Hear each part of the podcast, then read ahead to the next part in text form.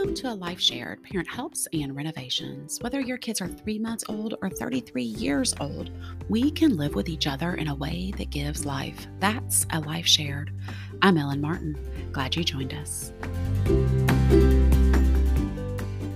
Katie, welcome to a Life Shared. Hi, Ellen. Thanks for having me. You work with the American Cancer Society. Your title is the Strategic Director, Comprehensive Cancer Control Initiatives. In simple, it's a mouthful. It is a mouthful. In simple, straightforward terms, you help many to help mm-hmm. minimize the impact yep. of cancer in people's lives. This series around cancer, which affects one in three people maybe they have not had cancer themselves, but someone they know and love has. Uh, mm-hmm. I appreciate you being here. Cancer before 2019 was the big C word. You know, the word cancer evokes a lot of feelings and emotions for people. I can remember yes. when my dad had lung cancer and people would find out what kind of cancer he had. They would just look at me like he was already in a coffin. You know, prostate cancer, not so much prostate cancer if caught early is very treatable but you know one of the things we've found over the years is cancer is not just one thing That's it's right. more complicated than we knew. There are blood cancers, there are tumor cancers, and each one has its own prognosis. I can remember my children saying, Well, if Papa has cancer, then they'll just give him medicine and he'll get better. And that's really how we think of so many things in life, right? Especially our children. That's they get true. a cold, we give them medicine, they get better. Um, they have a fever, we give them medicine, they get better. And uh, I can remember thinking, how do I explain this to a seven year old and younger? And I kind of sat there, and because conversations with kids is part of my thing, and uh, helping make complicated, difficult conversations simple for all ages, I said, Well, you know, cancer's funny. Cancer is one of those things where sometimes you give medicine and it goes away. Sometimes it yeah. does that. And sometimes you give cancer medicine and it says, oh, that's fine. I'll go live over here. It just moves. Yep, and sometimes you give medicine for cancer and it gets mad and it just throws a tantrum and it gets bigger. Mm-hmm. I said, So we're just going to pray for Papa and his cancer because it's not like other things, it's a little different. So, because you work in a field where it's a little different, and we've learned so much, I really appreciate you being here to help us know a little bit more about cancers that are actually treatable screenings and preventions that we have learned through all the things we've learned about cancer that um, that we can actually do and not endure the hardship that once upon a time was just going to be what people lived through. Exactly. So, with this interview, I love that you know your work well. You've been doing this um, connected to the cancer field for 21 years. It's fair to say you are a legit expert so, thank you for bringing your knowledge and boiling it down in this interview. And then for more details, we'll have a link in the descriptions. So, what are cancers that we can screen for? Great question. And you're right. Cancer has been the big C word for over 100 years really yeah. and um, it's exciting that what's evolved in the past you know 50 plus years that that makes it more um, of a chronic disease, almost more like diabetes for some mm-hmm. people than it is a, a, death sentence. So, so there are uh, screenings that have been developed over the past um, in this century, in the past century, that have made it possible to live a very, very long time um, after a diagnosis of cancer. So, the ones that you can um, find early uh, through screenings are cervical cancer, breast cancer, colorectal cancer, and lung cancer. Prostate cancer is another one. There's a little bit more controversy about prostate cancer screening, and I won't go into all those details. Mm-hmm. So I would just encourage your listeners to have somebody they can ask these questions to. I, I love what you're saying here, Katie. You know, I, because I have a father with lung cancer, you know, one of the questions is do I need to do a screening for lung cancer? I know because I have chronic heart disease in my family every generation on both sides. you know, mm. it's it's definitive that my chances for heart disease are are high. You know, yeah. that I did a early cholesterol levels. You know, where am mm-hmm. I? So, you know, I think that blood work is a screening that we're all really familiarized with. It's not as mm-hmm. intimidating. Mm-hmm. We know that this is information that we need to see where things are. And is that a fair comparison to cancer screenings? Look, this is in my history. I just need some information about what my propensity is to this health concern.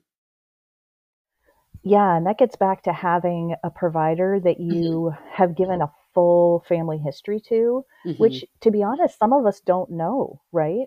Yes. But, you know, definitely. to be able to ask those questions at the next family gathering you're at, like, you mm-hmm. know, I know that my grandmother had colon cancer. I didn't know that it was called colon cancer until I was probably in my 20s. It was like, mm-hmm. you know, they would refer to it as, you know, oh, she had, you know, stomach cancer, really what it was. But, no. but, they didn't know what to call it. And then I find out later, oh, wait, my grandmother had colon cancer. My father had colon cancer.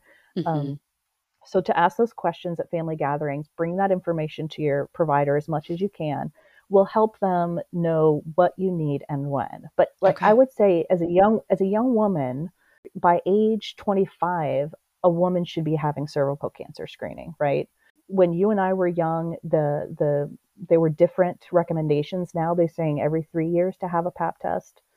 And that's something that you want to start in your by 25 for sure. So, clarification for our listeners the cervical cancer screening is done in a standard pap test. It is. Correct. Correct. I mean, and, and, what they also do is when they do, um, when you go to a gynecologist and they do cervical cancer screening, they are also testing for something called HPV, human mm-hmm. papillomavirus. Mm-hmm. So, mm-hmm. that's something else I'll bring up.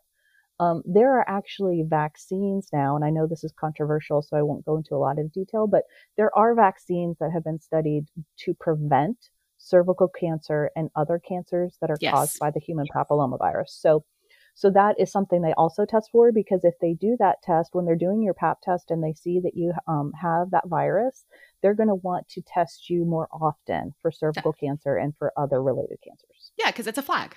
Yep. So, um, in your 20s, being screened for cervical cancer um, for women out there. And then once you start to get into your 40s, you need to be thinking about breast cancer screening, colon cancer screening. And if you're an African American male, you want to start thinking about prostate cancer screening. African American men get prostate cancer at a younger age than their Caucasian um, and Hispanic cohorts. So, 20s think cervical cancer, 20s and 30s if you're a woman. And then women and men need to start thinking in um, their 40s towards 50 about colon cancer screening, mm-hmm. men thinking prostate, women thinking breast, and just keeping up with those screenings as you get into 50 and beyond. Yeah. So, what's exciting about the cancers I'm talking about is that if they are able to identify them at an early stage, they're more treatable. You know, yes. they they've kind they're nipping things in the bud, so to speak, and um, and as you said earlier in the podcast, there are there's so many things that we can't control, like as you were trying to explain it to your kids. Yeah. That this is one fairly simple thing that we can do to be proactive. Mm-hmm. So I know that I don't know when you're going to air this. It's New Year where you and I are sitting, right? um, and I, I just wish uh, for your listeners that this could be something they're saying, okay, this is one thing I'm going to do proactive about my health in this yeah. new year is to go get that screening I've been putting off. yeah. Let's talk about that right there, Katie, putting off. Because I have a family member um, who had multiple lumps.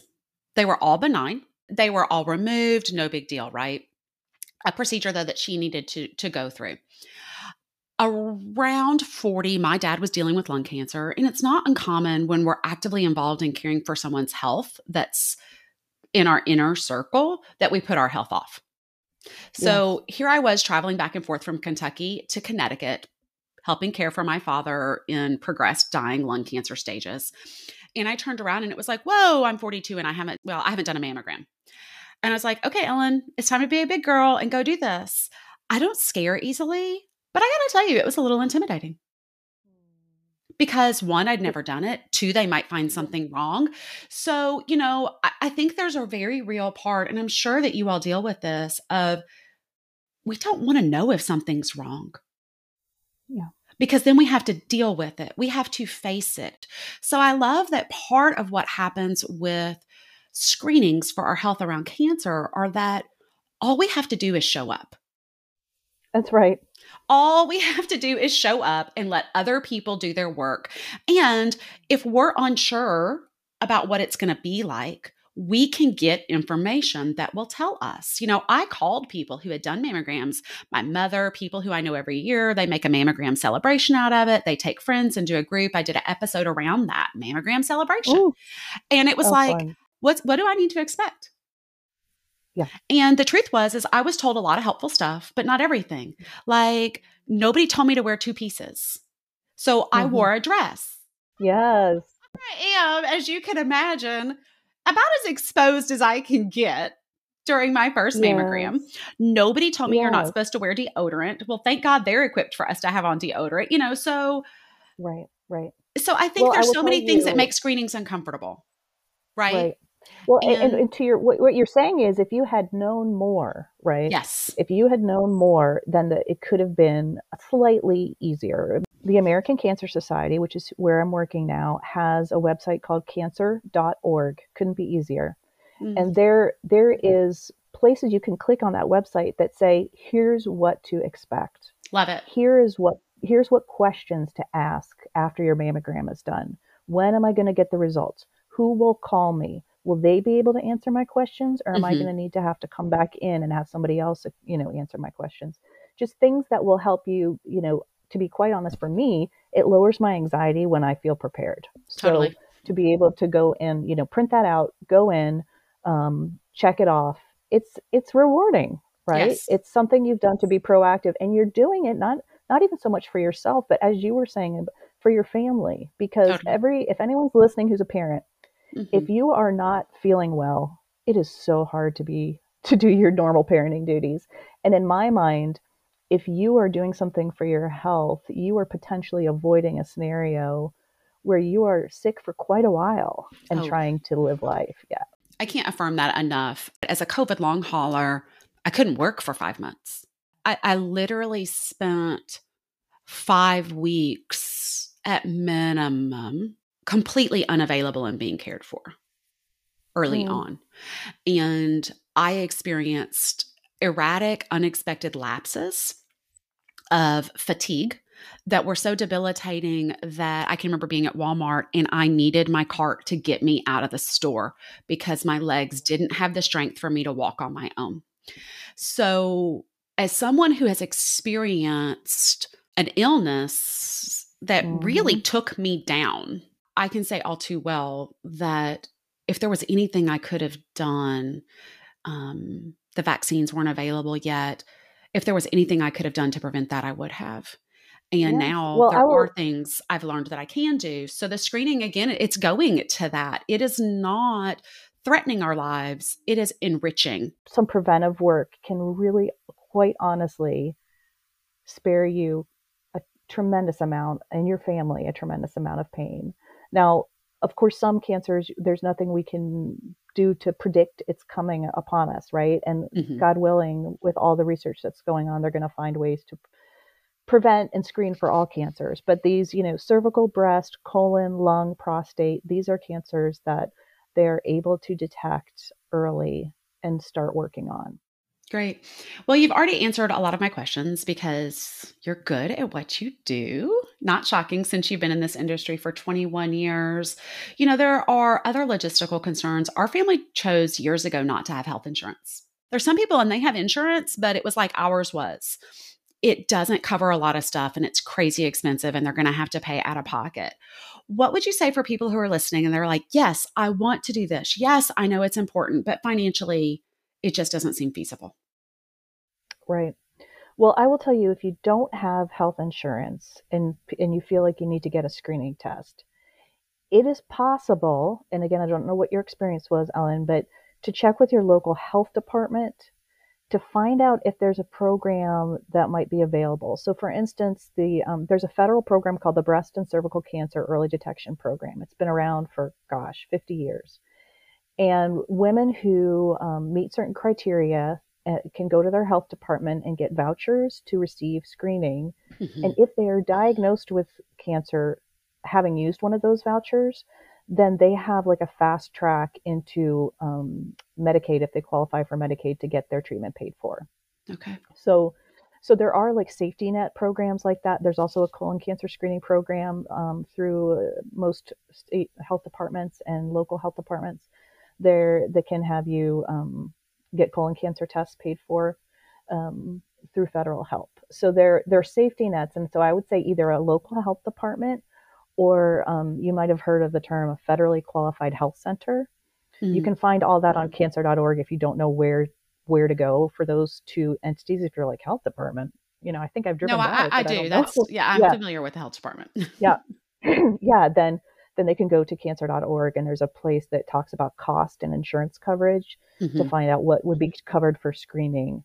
Um, okay. But yeah, you're right. It's a real problem. I mean, I, I am insured to the gills, as you can imagine, with the American Cancer Society, but I still call my health insurance provider before I had a colonoscopy and just I, I just asked a couple of questions like I'm just wanting to make sure, you know, what is going to be covered and what I might need to pay for, right? Yeah. Again, I know that that's annoying and it's another thing in people's day to have to put on their to-do list, right? But again, I'm always thinking to myself, having been in the subculture for so long and knowing so many cancer survivors, mm-hmm. to say it's worth it. Yeah. It's worth it. Yeah. And, you know, you're the beginning of a series. I didn't do series last year, but I am excited that we will have a cancer survivor on and wonderful. And also a hospice worker. Hospice is a lifeline for people who need it. It's also grossly misunderstood. So I really appreciate you kicking us off with what can we do while we have choices? Yeah, I was going to just say one one thing, Ellen, that I wanted to to talk about in the cancer screening subculture is women have known, gosh, you and I grew up in an era that said, oh, you need to get a mammogram. You need mm-hmm. to get a mammogram, right? Um, the what's been evolving that's been exciting is the is that kind of cultural knowledge that you need to be screened for colon cancer, right? Mm-hmm. And what's also evolving, which is even more cutting edge, that our kids will be familiar with, is lung cancer screening. Yeah. Nine out of 10 lung cancers are caused, unfortunately, through um, smoking. Mm-hmm. And so it was always thought, as you mentioned, with lung cancer, that when you hear that word, lung cancer, it's a death sentence. But there are screenings that are now available, like literally within the past five or six years, that if someone has a certain smoking history, like mm-hmm. which again, that relationship with your provider, if you're honest with your provider and say, right. okay, yes, I've smoked this much for this many years, mm-hmm. they know how to um, run the numbers and say, all right, you do qualify to be screened for for lung cancer, and then potentially find it at an earlier time. You and I both happen to live in Kentucky, which is uh, a very um, it's a has a rich history in tobacco, um, mm-hmm. a lot of cultural issues around smoking um, that make it have made it more acceptable, which also means that we've got a really high lung cancer rate here, the highest in the nation. Mm. So this is a really exciting uh, development in in the subculture. So just wanted to put that bug in your listeners' ear if they have a loved one who smokes, if they themselves are struggling with smoking, mm-hmm. that that lung cancer screening has evolved very recently and they may be eligible to, to be screened for lung cancer. And you know, some people will be like, "Oh, maybe you're re- you're reading too much into this, Ellen." But with that was, "Oh, wow, that's really too bad he did that to himself." Oh, Ellen, you brought up an um, uh, like what you're talking about now. It's it's it's called. I mean, we call it stigma. Oh, and there's an entire body. There's an entire body of research out there right now with behavioral psychologists and um, in that field about how what can we do as a cancer culture field to lessen the stigma. Yes. It keeps people from asking questions to their doctor. Yes. I mean, it keeps them from getting treatment because the implicit message is, oh, if I hadn't smoked, I wouldn't have done this to myself. Well, here's the thing if everybody who smoked got lung cancer, it would be different, but they don't. Mm-hmm. Do you know what I mean? Mm-hmm. Like, we all well, make and, choices and, in life that have outcomes that could happen that either do or don't. Right. You know, and here's the you you you become addicted to nicotine. I, I would say I forget what the exact what the exact percentage is, but the vast majority of people who smoke started smoking at a very young age. Yes. Probably before they had the full cognitive development. You work with kids all the time to mm-hmm. know how to make certain decisions about your health. So you're a teenager, you're smoking. Nicotine is more addictive than heroin. So it is by no fault of, of someone to become addicted to a substance that really once it's been introduced to them on a regular basis it's there. It's right? really hard to get rid of. It's yeah you know i think one of the things that's so important is that your health is what your health is. We've all made choices that do not lend us to 100% healthy lifestyles. It just happens. You know some people eat takeout way too often some people drink soda well, way too much. So I think that when we're talking about cancer, do we make choices that impact us? Yes. Do we have a responsibility for our choices? Yes. Part of the responsibility is to be kind to one another to help us choose life. And so if you're someone listening mm. and you smoke and you're concerned about the wellness of your lungs, take a deep breath and just find out because you have the ability to be informed about what the health of your lungs are. And then you can make choices from that. And if you're someone listening and you know someone who has lung cancer, this was my favorite part of my dad's story. My dad did smoke. And yet the irony was he got the lung cancer you don't get from smoking. and so when oh, I would when I would mention, I was like, "Yeah, darndest thing though, that's not his lung cancer." And then people would just look at me like, "Huh?" so like, what are the chances? I, exactly. So I, I think when it comes to people's health, as the one who's watching, we really need mm-hmm. to realize all of our stuff that we're bringing to the table and just be kind and unassuming. So or assume so the true. best about other people and where they are and what they're enduring. Because if they do have lung cancer and it is because they smoked, it's really not very helpful for us to ask that question and just very unintentionally just kind of drive in this little dagger of, wow, you did that to yourself. That must suck. Right. So I'm, I'm well, done and, with my personal thing. No, I want to tell you that gosh 10 12 years ago i was guilty of that myself in this mm-hmm. subculture mm.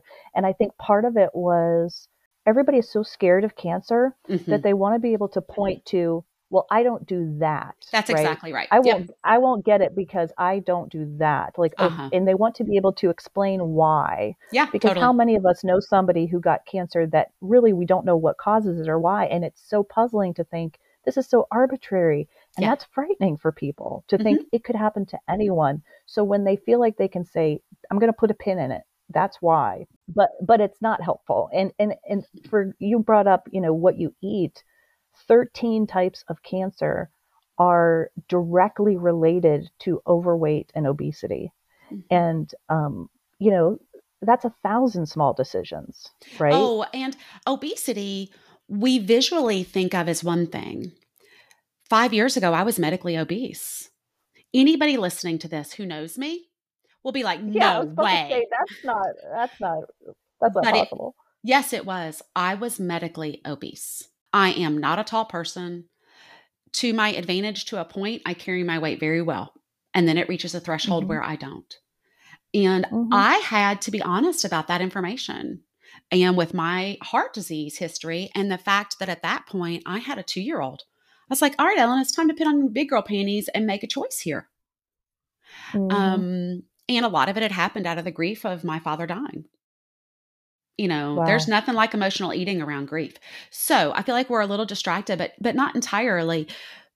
There are choices we can make. And yes. we can either help ourselves where we haven't. And there's really no shame in saying, wow, these are the choices I've made. How's it impacted me? That's actually an um, courageous, honest, humble posture to yeah. say, maybe I haven't chosen my health like I, I would have. Maybe I have some regrets about that. Um, who knew when I started smoking at 14 that this was really going to be harder than I knew. I'll never forget someone saying at the shelter, you know, when somebody told me about speed, I wish they would have told me all that it could take from me if I continued. Yeah, I, I want to tell you something that I think will give your listeners hope in regards to that. Yeah. This can all seem very overwhelming, like, oh my gosh, if I eat that cookie, I'm getting cancer. No, that's not what we're saying. But yeah. excess body weight yeah. um, not eating well, not being, you know, being physically inactive, drinking yeah. too much, those things do put you at higher risk for cancer, right? But I will also tell you one of the miracles of how we're created is is the example of someone who's quit smoking. Within minutes, their body starts to try to regenerate itself in so many different ways. Their taste and smell come back. Yes. After a couple of months, they're breathing better. After five months, their blood pressure is, you know, ha- is back to someone who hadn't smoked in some ways, right? So mm-hmm. there's always a new day. There's always totally. a new day. I mean, I say to people at workshops, I say to clients, it's never too early, it's never too late. Yes. You're here now. Does our past impact our present and our future? Certainly. But yeah. it doesn't dictate it. And so I think it's really important for us just to say, where are we? With what I know now, what am I going to do next? You know, and and that's part of what I, I, do all the time with work with people. You know, this is where I am. This is where I'm trying to be. What are my options here? What can I do? And very yes. often we think things are worse than they are.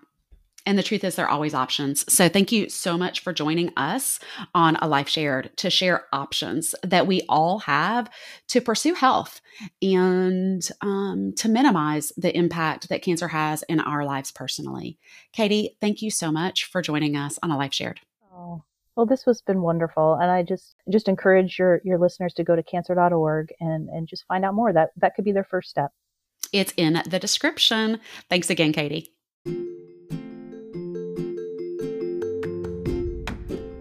Thanks for joining me, Ellen Martin, for this episode of A Life Shared Parent Helps and Renovations. I hope in some way it helped you live with others in ways that give life. That's a life shared. It's what we were made for.